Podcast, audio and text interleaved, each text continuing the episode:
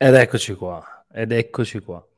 Non so perché, ma la musica va ancora avanti e ci piace così, no? Però a parte tutto, bentornati. Io devo avere sotto qualcosa perché... Devo avere sotto qualcosa perché sento il mio audio. Va bene.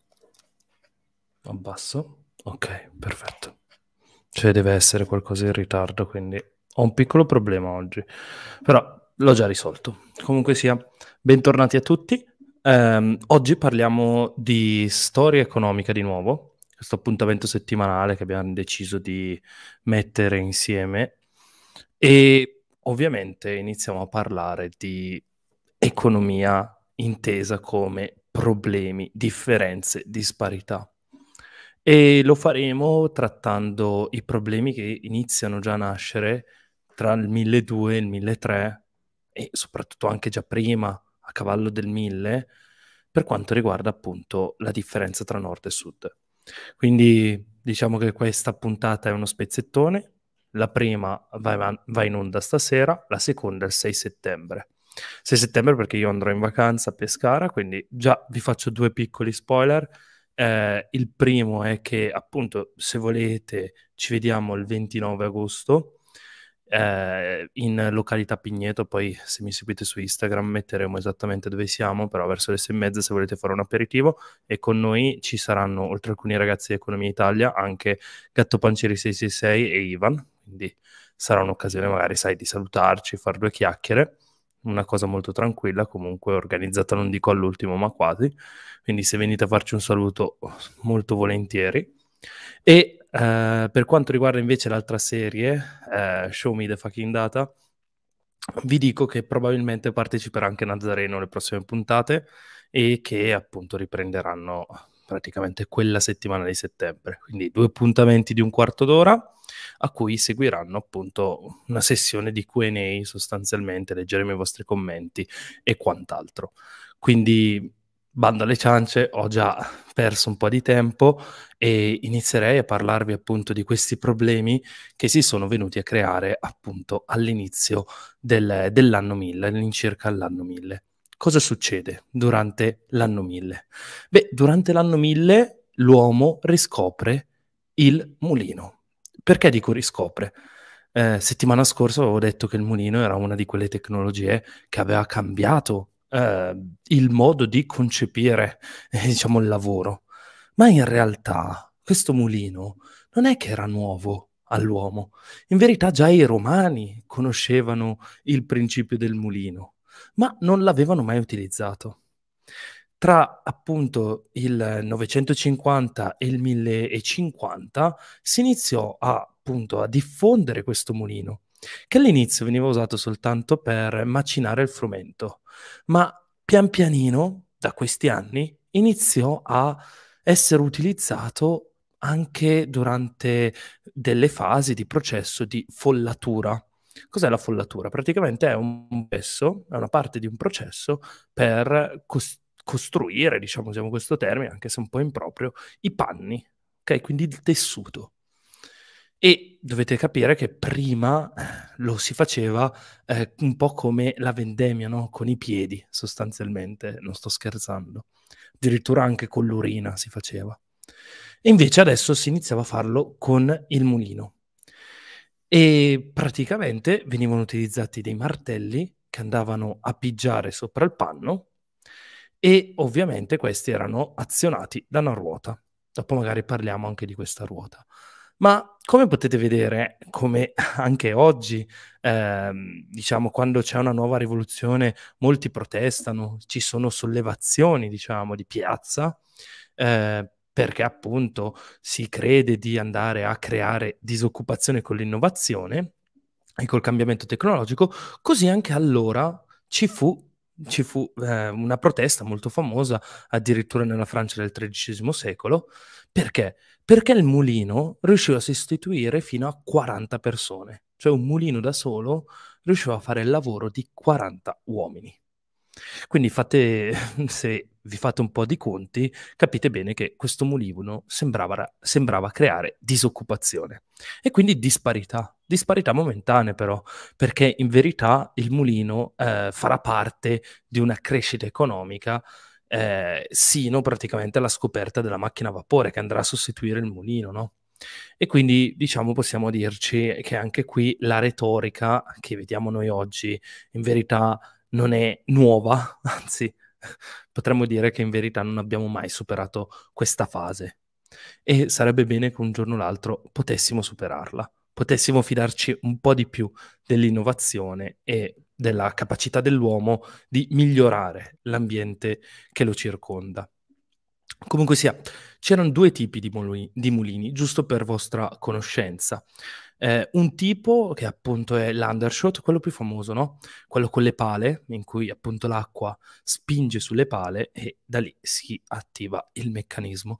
E poi ce n'era un altro, l'overshot, che era dato invece dal fatto che appunto l'acqua entrava dei secchi e questo, attraverso la forza di gravità, si potesse muovere, la ruota si potesse muovere.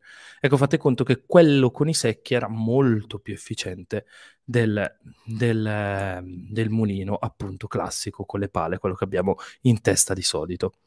Ebbene, perché questo discorso sui mulini io l'ho collegato al nord e al sud? Beh, perché dovete capire che quando iniziò a svilupparsi il mulino, che ovviamente aveva un certo costo, eh, però quando iniziò a svilupparsi il mulino, questo si sviluppava vicino a dei corsi d'acqua che potessero appunto andare a, ehm, diciamo, spingere, cre- dare l'energia al fine di far muovere il mulino stesso. Quindi diciamo che eh, già qui, se andiamo a vedere i corsi d'acqua, ci accorgiamo di che cosa? Ci accorgiamo che nel sud Italia purtroppo erano gran pochi eh, i percorsi d'acqua adottabili per il mulino.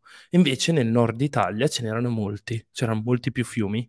Ovviamente non dovete considerare eh, il panorama, eh, diciamo il territorio, ecco, che viviamo noi oggi, ma era un altro tipo di territorio, quindi potete immaginare dei fiumi molto più in piena, se volete, però comunque sia il fatto di avere questi fiumi favorì appunto il nord Italia più del sud Italia e già questo era un problema, ma non solo. Non solo perché, come avevo detto, eh, le città, quelle marittime, no? come Venezia per dire, avevo spiegato un po' settimana scorsa questi processi di crescita che appunto derivavano anche dalle, mh, dalle crociate.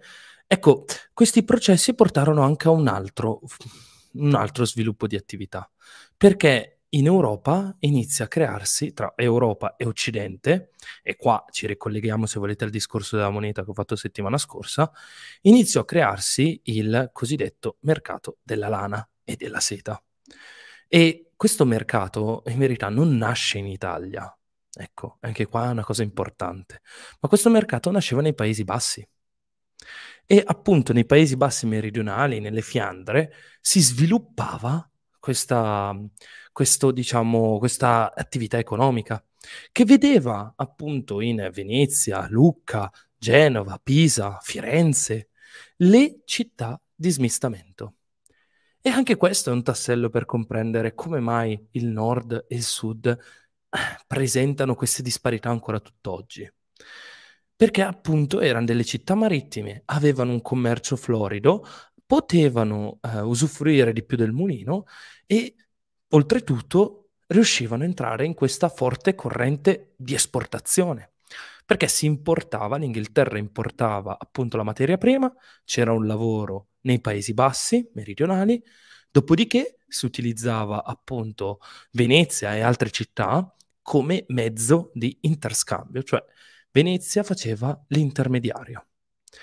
Poi ovviamente questo continuo movimento favorì anche una cittadina come Lucca che iniziò a produrre lei stessa alcune, alcune di questi, alcuni di questi materiali come la seta e anche i drappi per dire che erano molto molto pregiati.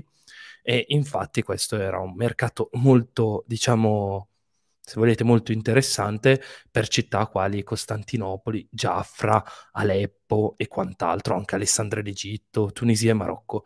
Perché come vi spiegavo prima, come vi spiegavo settimana scorsa, quel periodo di decrescita economica che c'era stato eh, subito dopo la caduta dell'impero romano era praticamente relativo soltanto all'Europa.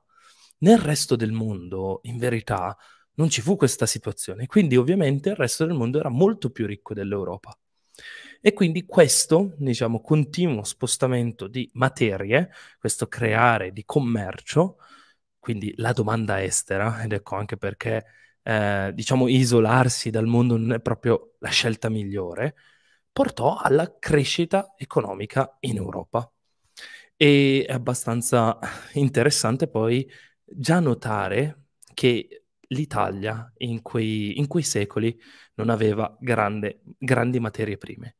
E l'unico modo in cui riuscì a arricchirsi e svilupparsi, ovviamente, fu l'intermediazione commercia- commerciale e finanziaria e anche, ovviamente, la sua, diciamo, la grande attività di eh, creazione di no? che divennero ovviamente celebri, ma di questo vi ho parlato appunto settimana scorsa. Quindi fra due settimane riprenderemo un, dis- un attimo questo discorso e andremo un pochino più nel dettaglio per capire quello che è successo tra il nord e sud Italia. Io adesso metto la sigla, ma per chi appunto vuole rimanere, io vado a leggere i commenti e vado appunto a rispondere ai commenti che mi avete fatto, quindi chiacchieriamo un attimo e invece per chi è che si vedrà in differita questo video, io credo che possa bastare così. Quindi grazie mille e metto la sigla.